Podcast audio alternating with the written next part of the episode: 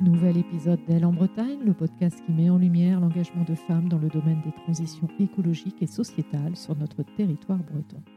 Je suis Marie-Cécile, sa fondatrice, et mon souhait est de vous faire découvrir leur parcours, leurs réussites, leurs doutes, leurs fiertés, leurs astuces, pour vous inspirer peut-être à les rejoindre, à explorer les vôtres ou tout simplement par curiosité. Dans tous les cas, j'espère que vous prendrez autant de plaisir que moi à découvrir le parcours de ces femmes passionnantes et remarquables. Pour suivre l'actualité du podcast, suivez-moi sur Instagram ou Facebook. Et si vous aimez les épisodes, n'hésitez pas à les partager autour de vous et à laisser une note 5 étoiles sur votre plateforme préférée. Cela permet de le faire connaître au plus grand nombre. Je vous dis un grand merci et place à l'épisode. Bonjour à toutes et à tous, ravi de vous retrouver aujourd'hui et j'accueille Marie Kerlidou qui est brestoise d'origine. Marie est partie en région parisienne en 2020 pour devenir journaliste. Avant, Marie a été manager et chef de service dans différentes entreprises en Bretagne. Vous allez me dire rien de plus normal. Sauf que Marie est atteinte de la maladie des os de verre, un handicap de naissance qui lui a causé plus d'une centaine de fractures, et c'est là que tout est plus compliqué pour Marie et son récit va nous le démontrer. Elle va nous parler de son aspiration à mener la vie la plus normale possible, l'envie de pouvoir se réaliser professionnellement, d'acquérir des responsabilités, voire de devenir chef d'entreprise, et son souhait également de s'orienter vers l'audiovisuel afin de porter la voix du handicap dans les entreprises et la société en général. Bon, je n'en dis pas plus et je laisse Marie nous raconter tout cela. Bonjour Marie, j'ai déjà introduit un petit peu qui tu étais. Peux-tu nous y dire un petit peu plus?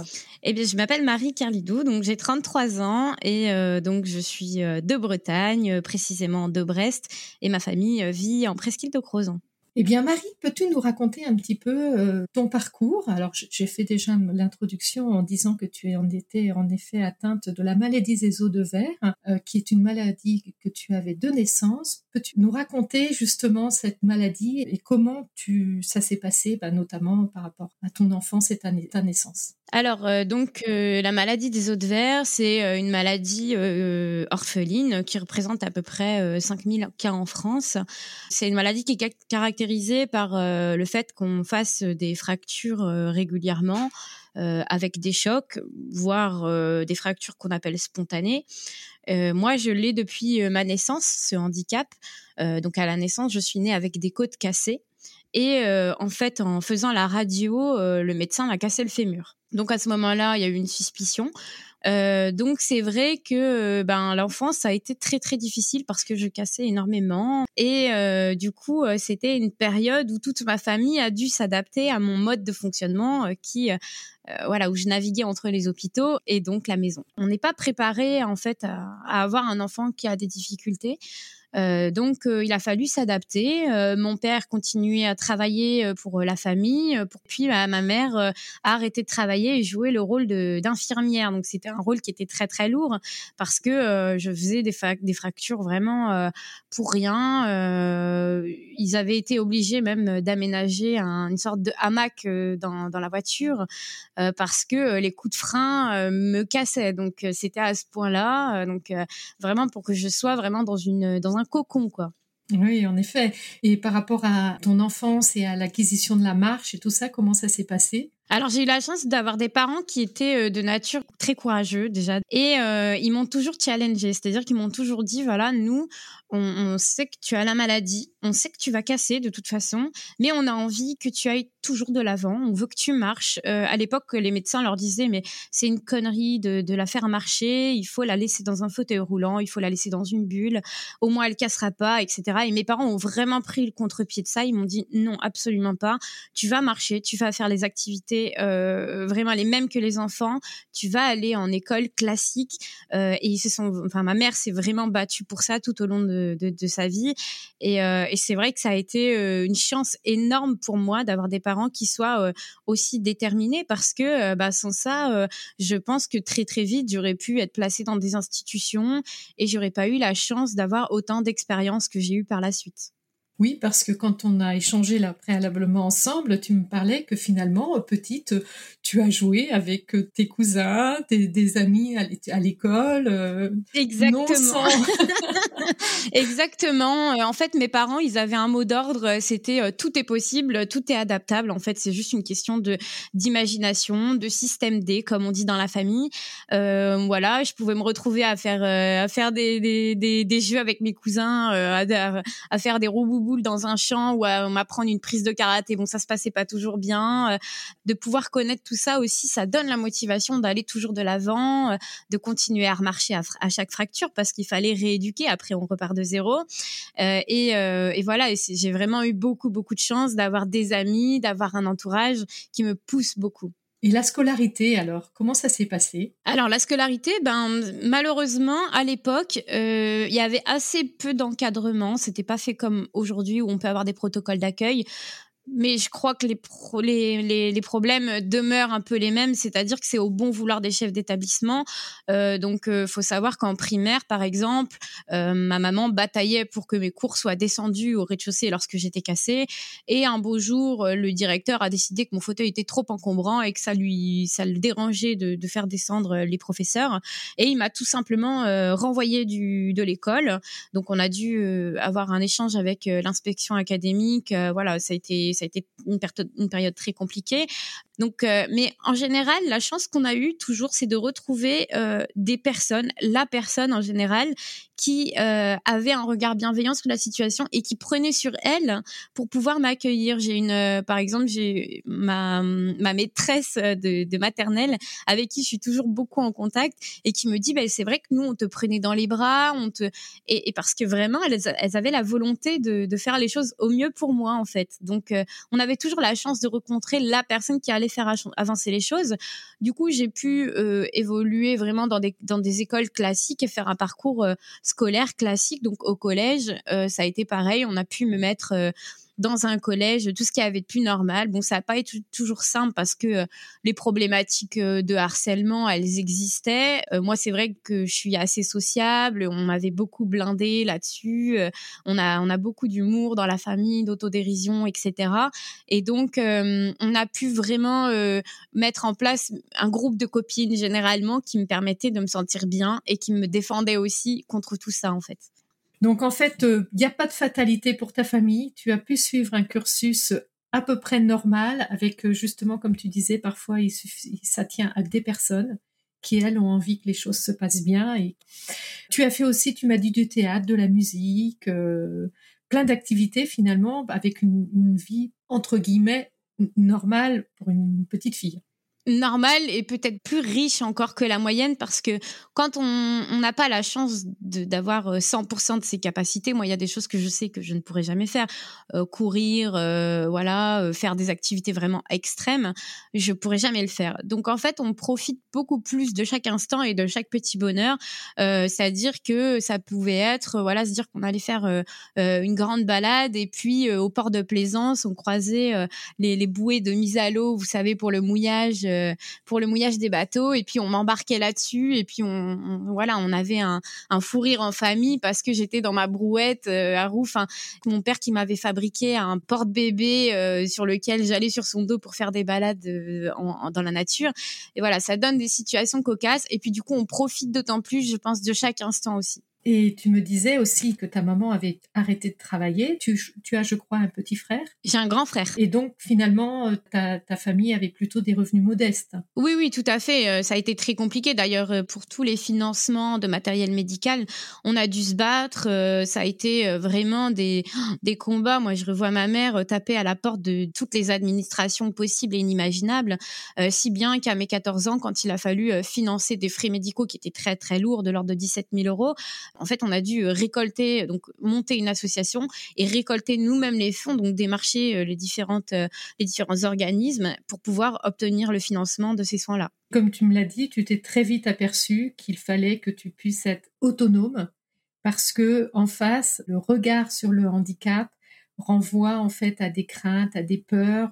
C'est une réalité. Bien sûr. En fait, euh, ma mère avait, euh, euh, on avait beaucoup de discussions et surtout, je pense que j'étais à un âge, j'étais très observatrice et je voyais bien ce qu'on lui renvoyait. Je voyais le regard des gens déjà qui était très très lourd le regard adulte, le regard enfant, mais le regard enfant, finalement, il est très naïf et, il est très lié à l'éducation, en fait, qu'on donne à ses enfants, à l'ouverture, à la différence. Et en fait, j'ai pris conscience qu'il fallait vraiment que je mette toutes les chances de mon côté pour me permettre d'atteindre tous mes objectifs. Donc moi, je voulais être autonome, avoir un métier qui me passionne, démontrer au monde vraiment que la vision qu'il a du handicap, elle était totalement erronée. Euh, comme tu disais, donc on, on nous donne des rôles, souvent une sorte de mission, d'exemplarité aussi euh, qui nous maintient à part dans notre case et euh, plus couramment en fait on détourne le regard euh, ben, parce que le handicap on n'a pas envie de le voir finalement c'est ça fait très très peur quand surtout quand on n'y a jamais été confronté en fait la différence la maladie le handicap c'est vraiment des éléments qu'on espère maintenir le plus loin de nous possible. Donc c'est pour ça que ça fait appel vraiment à, à l'individu dans ce qu'il a de plus propre et aussi d'un peu plus tabou aussi, je crois. Et notamment, toi, euh, petite, tu disais, je rêvais de faire changer la loi. Donc, euh, une fois que tu as eu ton baccalauréat, tu as souhaité t'orienter vers le droit. C'est ça, tout à fait. Je voulais euh, être avocate. c'était mon, rêve de, jeune fille. Euh, bon, après, c'était une période où j'ai été, euh, où je me suis fait beaucoup de fractures, où j'étais très fatiguée, et du coup, bon, ça a été un peu. Je me suis rendu compte qu'en fait, la manière dont on voyait le droit était assez archaïque, assez poussiéreuse, et que ça faisait appel à des préceptes qui étaient pour moi pas du tout, du tout en lien avec la société. Et finalement, c'était un peu mon mon combat aussi déjà à l'époque de me dire mais attends, on est en train de voir les choses comme il y a il y a il y a, il y a 100 ans, 200 ans en arrière et puis on n'est pas du tout à, l'heure de notre époque quoi. Donc, euh, donc très vite, en fait, j'ai changé de voie et euh, j'ai fait un parcours de réorientation. Euh, on m'a demandé vers quoi je voulais aller. Et puis, naïvement, je me suis dit, bah moi j'aime bien les gens, j'aime bien discuter, j'aime convaincre, j'aime débattre ah tiens la vente ça pourrait être pas mal. Et alors à partir de ce moment-là, on m'a dit ouh là, là alors la vente euh, ça va être compliqué parce que euh, si tu dois être en fauteuil, ah bah les, les, les, magasins ne sont pas aménagés et quand bien même les rôles de représentation de l'entreprise quand on est en fauteuil parce que moi il faut savoir que je marche euh, mais que je suis en fauteuil pour des longues distances quand il y a des mouvements de foule. Donc c'est vraiment un peu l'ambiguïté de, de la maladie. Et on m'a dit très très vite ouh là là ça va être très très compliqué. Voilà représenter une entreprise quand on est dans ces cas-là. Euh, enfin voilà, je sentais vraiment qu'il y avait une, une réticence. Et j'ai eu la grande, grande chance euh, de tomber sur la formation 7 mois, qui était euh, une formation dispensée par la CCI de Brest, un vrai tremplin professionnel, avec des gens qui m'ont fait confiance, qui m'ont dit écoute, euh, nous, euh, ton parcours, il n'est pas habituel, euh, mais on aime bien la personnalité que tu as. Tu as une, une, vision commerciale des choses et on a vraiment envie de tenter. Et là, ça a été la grande expérience parce qu'ils m'ont dit, OK, nous, on vous forme sur le terrain, on va vous envoyer à l'époque, on allait expliquer le fonctionnement de l'espace personnel de Pôle Emploi.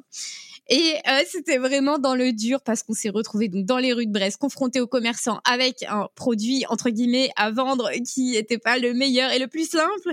Et euh, ça a été incroyable. Et puis ça s'est hyper bien passé. Euh, et je pense que l'équipe a réalisé qu'en fait, bah non, vraiment, ça les a confortés en fait dans dans leur ouverture d'esprit. Et c'était pour moi une expérience juste incroyable. Ouais, carrément. Bah, on le sent dans, dans, ta voix. et suite à cette formation, tu as continué en alternance. Exactement. Donc, je me suis dit qu'il fallait absolument que je mette toutes les chances de mon côté. Je, je, voulais compenser un peu les freins liés à mon handicap. C'est dur, hein, dit comme ça, mais vraiment, c'est ma vision euh, des choses. Je me suis dit, il faut que je puisse euh, rassurer un employeur sur ma capacité à être en entreprise. Donc, l'alternance, pour moi, ça, ça me semblait être vraiment le, le, le meilleur euh, euh, le, meilleur facteur euh, d'aide parce que euh, ça me permettait de pouvoir acquérir de l'expérience comme les jeunes de mon âge qui sortaient d'école et, et, en plus en prouvant que voilà qu'il y avait aucun problème avec la possibilité d'être adapté en entreprise. Donc, euh, pour ma première année, euh, j'ai euh, été donc dans les assurances et là aussi, ça a été une super expérience.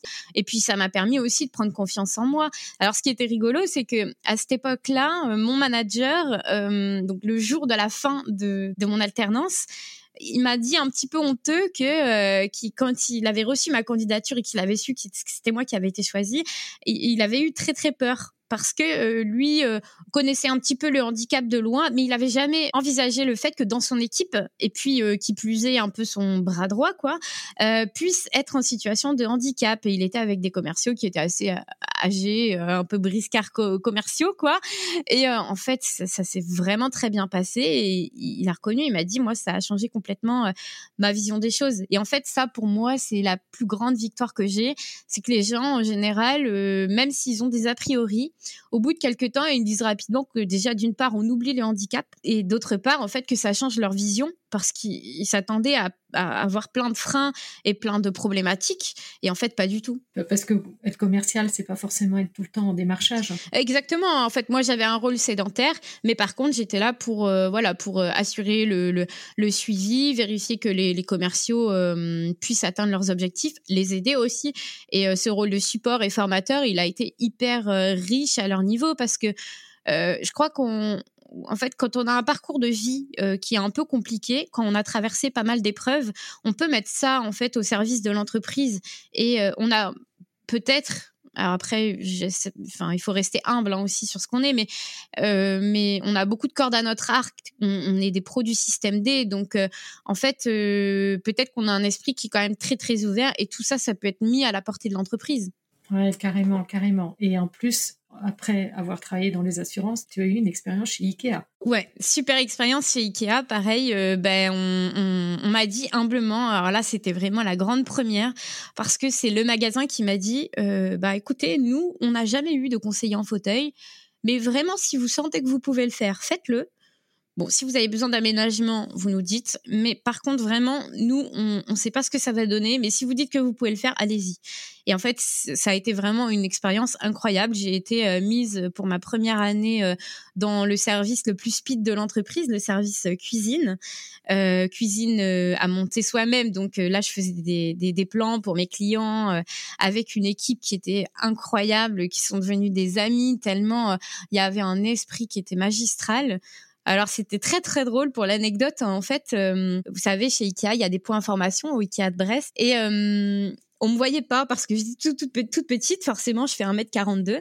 On me voyait pas et du coup, euh, ils ont demandé au service aménagement, donc les mêmes personnes qui font les décors, de me fabriquer une estrade. Et donc, alors du coup, euh, on m'appelait euh, la petite, genre la petite reine de, du service des cuisines parce que donc j'étais sur une estrade surélevée et ça se passait extrêmement bien avec les clients. J'avais un très bon contact et en fait, même eux, ils me voyaient en fauteuil roulant et ils me disaient mais nous, on trouve ça top quoi parce que là, on n'est plus du tout dans le cliché du vent on montre que l'entreprise elle est humaine, elle a des valeurs et que euh, bah, un bon vendeur euh, c'est juste quelqu'un qui doit euh, satisfaire à nos besoins, répondre à nos questions. C'est pas quelqu'un qui doit présenter quelque chose. Et ça c'est hyper rassurant sur l'avenir. Ouais, c'est clair. Et quand on parle de diversité aujourd'hui dans les entreprises, bah, on y est finalement. Complètement, complètement. Et puis c'est étonnant parce que c'est pas toujours les, entreprises auxquelles on s'attendrait. Là, c'est de l'ameublement. Enfin, c'est de l'entreprise quand même qui est dans le dur. C'est quand même des domaines qui sont complexes. Et en fait, non, ça se passe très très bien. Euh, euh, avec une bonne politique RH et puis des gens qui ont l'envie en fait tout simplement. Hein. Moi cette équipe là, il y avait des choses, ils savaient que par exemple la mise en rayon où il y avait des, des tâches que je ne pouvais pas faire.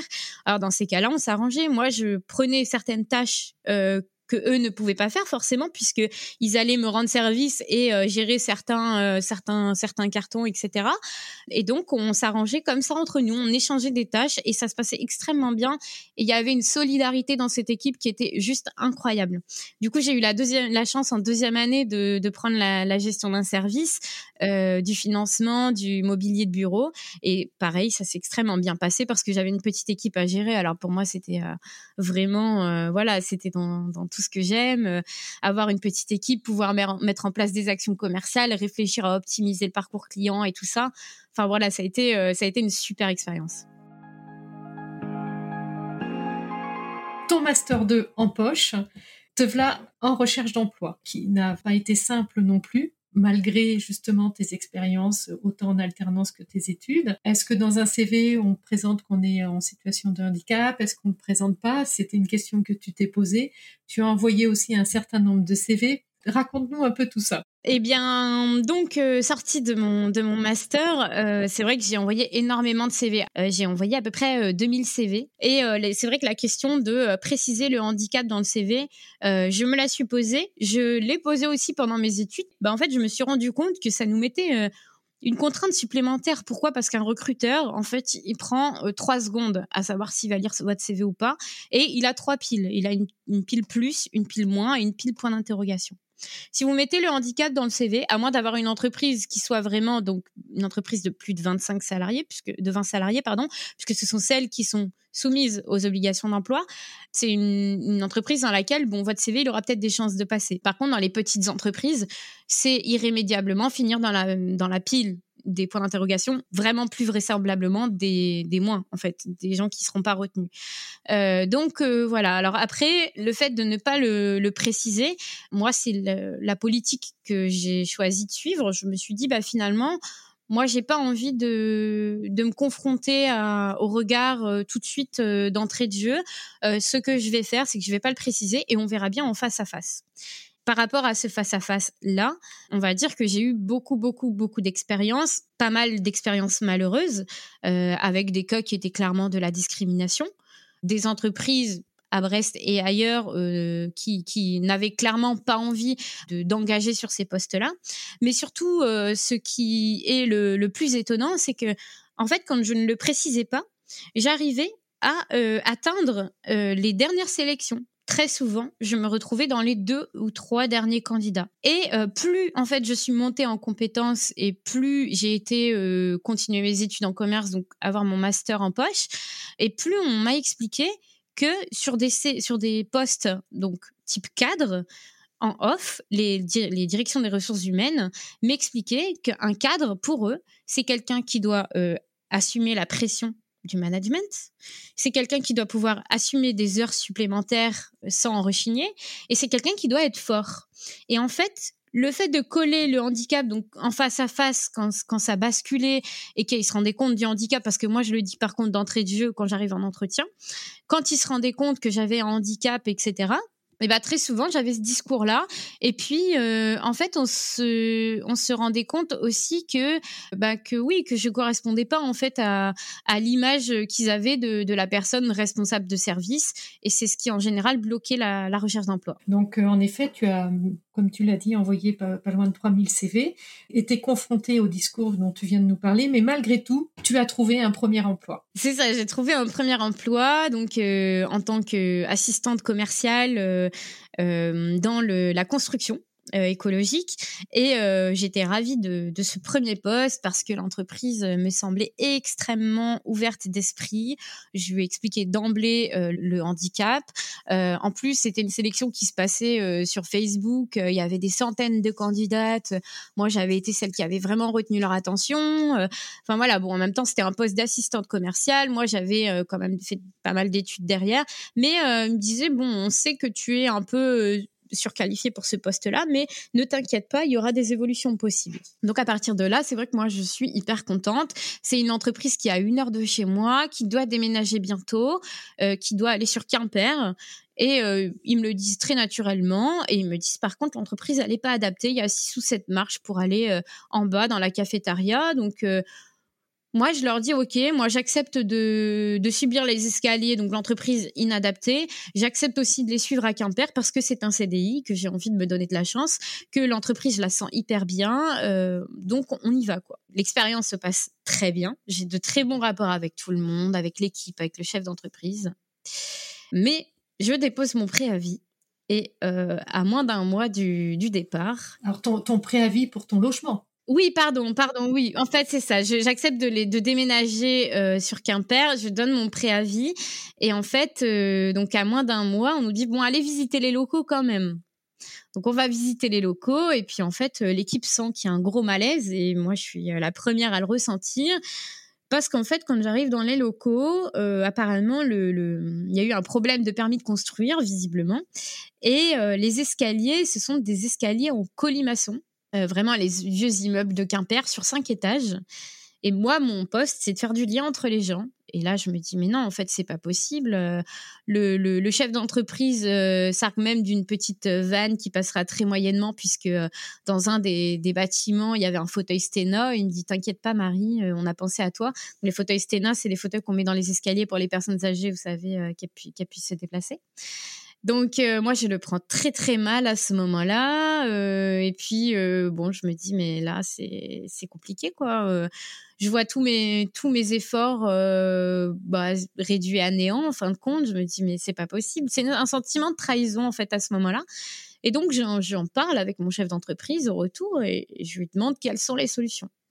Et lui me dit bah écoute c'est pas grave, euh, tu n'auras qu'à utiliser des talkie-walkie pour euh, pour faire venir ton équipe en bas. Et donc eux feront la navette quoi du cinquième étage.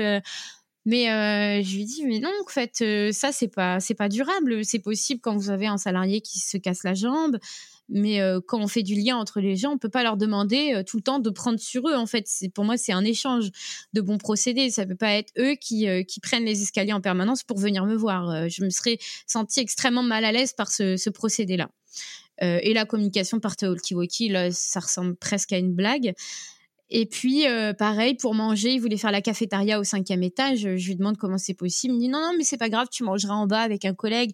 Enfin, là, euh, pour moi, on n'est plus du tout sur, euh, sur de l'adaptation. On n'est plus du tout sur les mêmes façons de voir les choses. Je, sais que cette solution-là, pour moi, elle n'est pas durable. Les escaliers, c'est trop dangereux pour moi.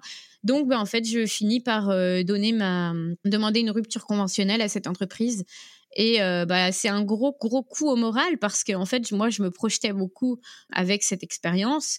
Et en fait, ça m'a, euh, ça, m'a enlevé confiance en moi, en fait. Euh, à ce moment-là, je me suis dit, OK, bon, bah, alors on peut tout donner à une entreprise et avoir le sentiment ben, de ni avoir la reconnaissance parce qu'eux étaient très contents de mon travail, mais ils m'ont laissé partir sans me dire, bah, écoute, si, si, ils m'ont dit, on, essaiera de te faire venir un ascenseur, de faire installer un ascenseur, mais bon, le, le prix de l'ascenseur, les délais et les, et les travaux que ça impose, euh, ça me semblait pas du tout réaliste. Mais heureusement, ton tempérament, ton énergie ont fait que tu n'en es pas resté là, puisque tu as décidé à ce moment-là finalement de, rebondir autrement. C'est ça. Alors du coup, donc ensuite j'ai eu une période un petit peu compliquée parce que ça a été une période de chômage euh, dans laquelle j'ai essayé vraiment de euh, de me remettre en question.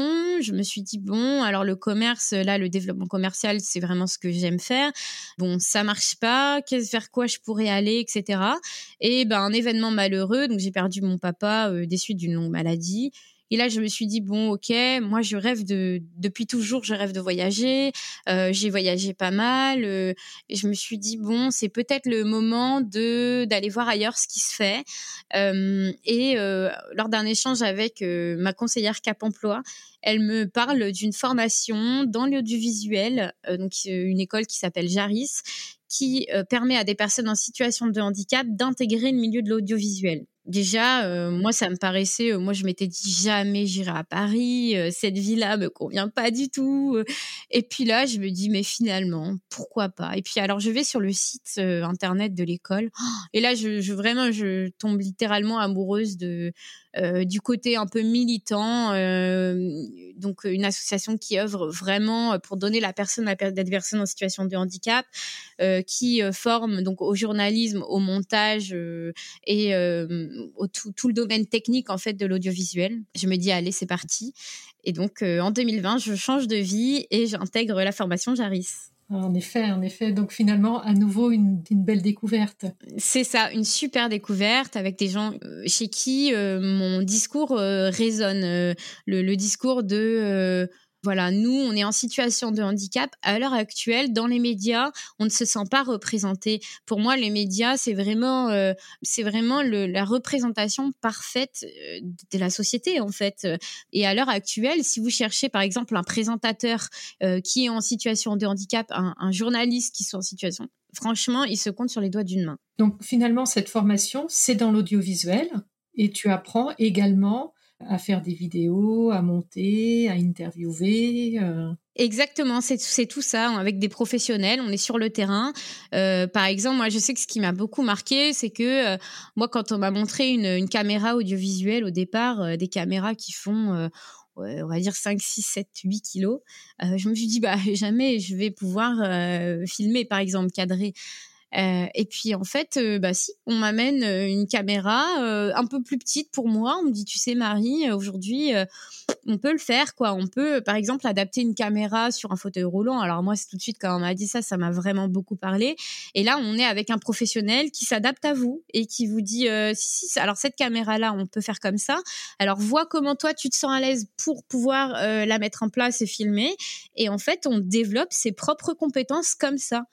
Complètement. Donc ça a été pour toi euh, à nouveau toutes sortes de possibilités et notamment, comme tu dis, cette vie parisienne. Comment ça s'est passé? Eh ben alors ça s'est super bien passé. Bon, l'adaptation à la vie parisienne euh, personnelle n'était pas. Euh, moi, j'étais habituée au côté euh, très bah, très sociable en Bretagne, voilà, très festive aussi parce que je sors beaucoup en Bretagne avec mes copines. Donc c'est vrai que ça a été un gros bouleversement, mais professionnellement, ça a été vraiment vraiment incroyable.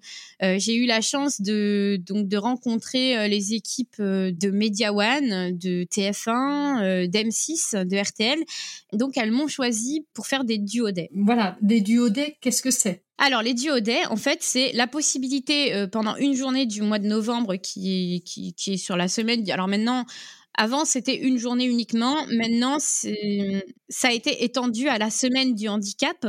Et donc, ça permet à une personne en situation de handicap de partager euh, l'emploi avec une personne valide euh, qui, qui va lui faire partager vraiment son quotidien pendant une journée.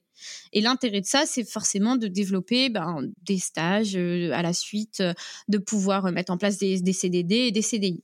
Donc vraiment de permettre à l'entreprise de lever ses freins pendant une journée, de lui dire tester, et puis vous verrez bien après si, si ça match tout simplement.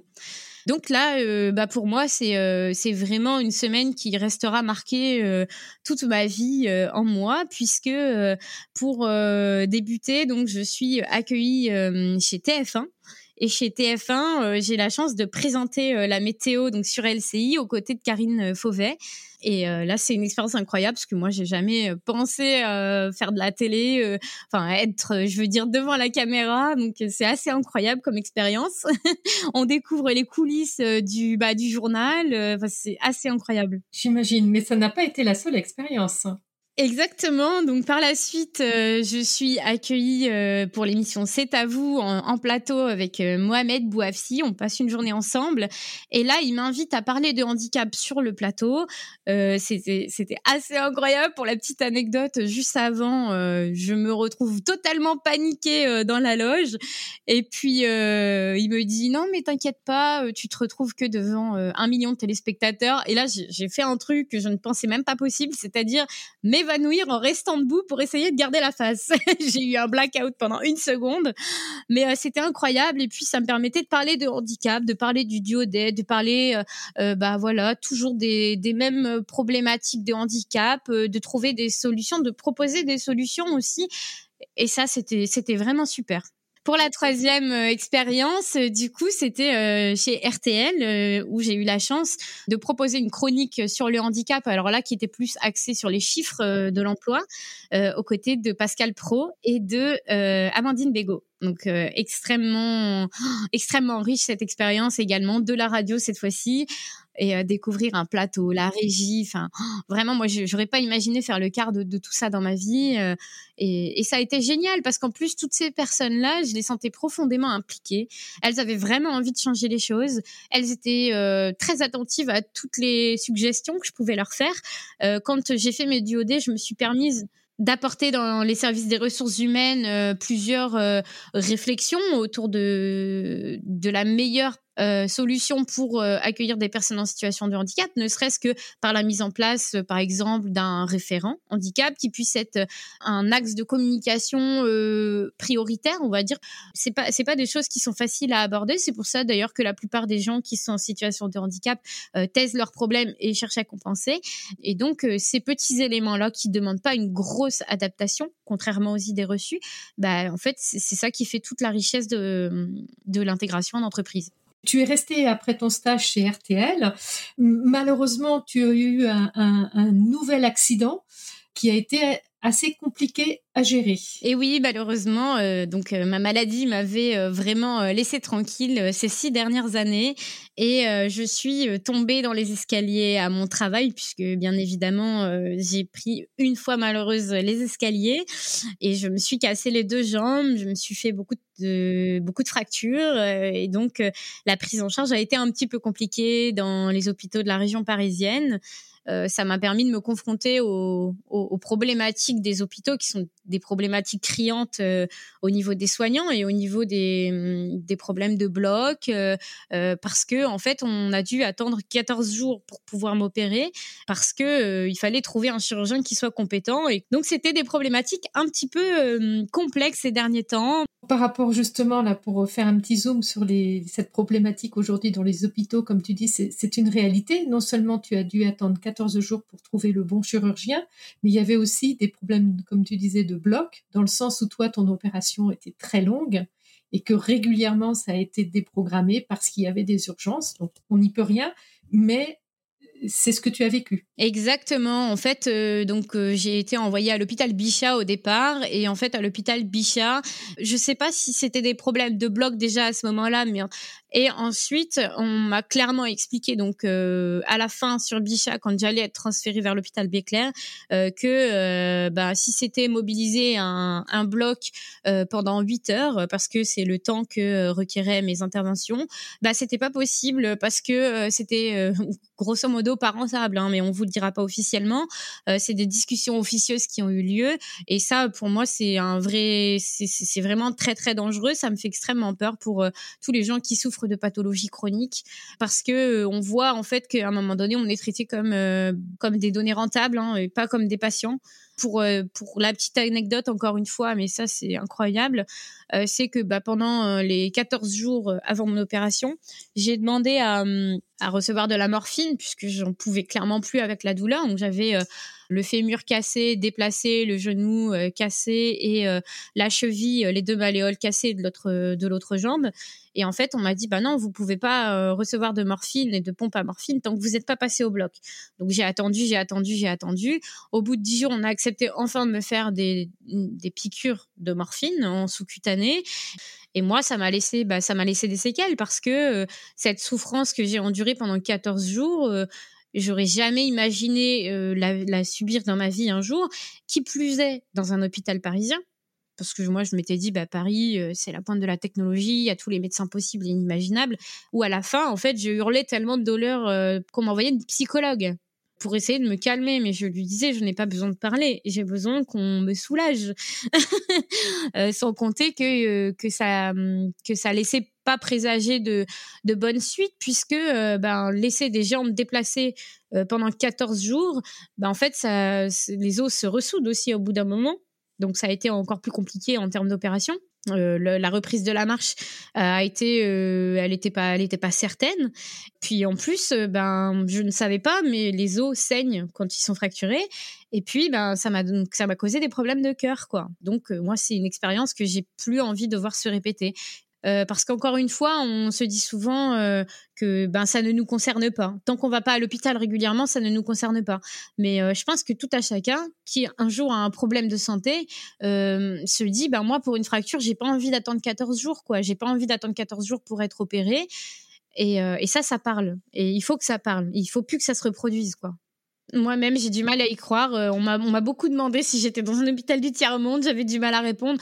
Mais vraiment, c'est incroyable. On est très, très loin de s'imaginer la souffrance des soignants, euh, la détresse dans laquelle ils sont. Moi, j'ai rencontré beaucoup de soignants. Alors, du coup, par... Euh, par intérêt journalistique, c'est vrai que j'ai eu beaucoup d'entretiens avec des jeunes soignants qui étaient encore à l'école et qui, en deuxième année, me disaient mais moi, ce n'est pas la peine. Je j'arrête là. Je ne veux plus. Je suis déjà dégoûtée de ma profession. On leur donne beaucoup trop de responsabilités. Le management les traite eux aussi comme des, comme des variables d'ajustement.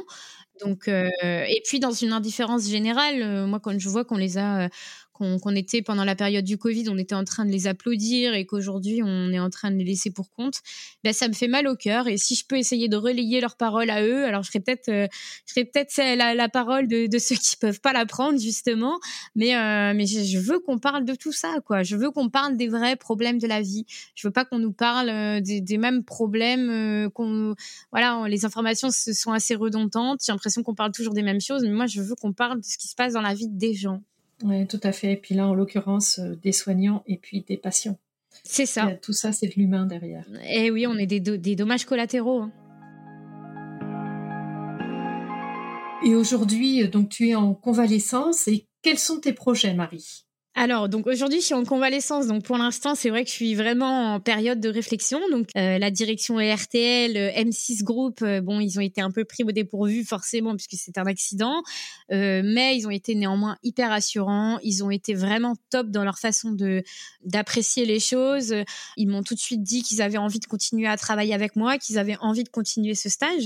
Donc ils se sont engagés aussi à faire poursuivre mon stage. Donc ça, c'est hyper encourageant pour moi. C'est déjà ça m'enlève une grosse partie de la charge mentale liée à mon problème, parce que euh, la problématique de savoir si on va encore avoir du travail après, elle est présente à l'heure actuelle, je sais que je vais continuer mon stage avec M6. Euh, maintenant, je sais pas encore dans quelles conditions. Et puis après, bah, j'attends de voir euh, voilà comment on va voir les choses, euh, quelles, quelles opportunités aussi je peux avoir. Mais en tout cas, avec la certitude que je rentrerai en Bretagne à moyen terme parce que il y a plein de choses encore à faire en Bretagne, que je suis extrêmement attachée au mien, voilà notre qualité de vie, à toute la, la richesse aussi professionnelle, entrepreneuriale qu'on peut avoir là-bas. Donc ça fait partie des questions que je pose en général en fin d'entretien. Euh, qu'est-ce que la Bretagne représente pour toi? Mais je crois que là, tu viens de, tu viens de nous le dire. Et comme tu dis, euh, une certaine authenticité, c'est clair. En tout cas, on la ressent bien chez toi et l'énergie aussi. Merci beaucoup. Et, et ce podcast s'appelle Elle en Bretagne. Quel message, qu'est-ce que tu souhaiterais dire euh, à nos éditeurs et auditrices? Alors moi, ce que je peux leur dire, c'est euh, ne pas hésiter à se challenger. La vie, pour moi, c'est une succession de d'épreuves, des preuves qui sont pas toujours très agréables, mais euh, aussi la possibilité de bah, de rester ouvert à toutes les opportunités, toutes les possibilités. Donc, faut vraiment pas hésiter à se mettre en danger, à se réinventer. Euh, à, recréer de nouvelles, euh, de nouvelles choses, repartir de zéro. Et euh, l'autre message que j'aurais pu faire passer, c'est plutôt pour les entreprises, côté entrepreneur, côté grande entreprise. Ben, si, si jamais vous, voilà, vous recrutez des, des personnes en situation de handicap, vous vous rendrez compte aussi de la richesse que ça peut apporter, de cet aspect humain qu'on a un peu délaissé en entreprise et qui aujourd'hui revient en force. Alors pas que grâce à ça, mais aussi c'est un vecteur. Comme je le disais tout à l'heure, il y a des expériences de vie qui font qu'on a de la ressource et qu'on a des choses à apporter. Eh ben écoute, merci Marie de nous avoir partagé ben, ton beau parcours, ta résilience, ton énergie, ton dynamisme. Je crois que c'est un exemple pour nous toutes et tous. C'est vraiment remarquable. Un grand merci Marie-Cécile. Eh bien merci à toi, merci à toutes et tous qui nous écoutez pour votre fidélité. Ben, n'hésitez pas à mettre 5 étoiles pour m'encourager, à vous abonner, à me faire part de vos commentaires que j'ai hâte déjà de lire. Et je vous donne rendez-vous dans 15 jours pour le prochain épisode de Kenavo.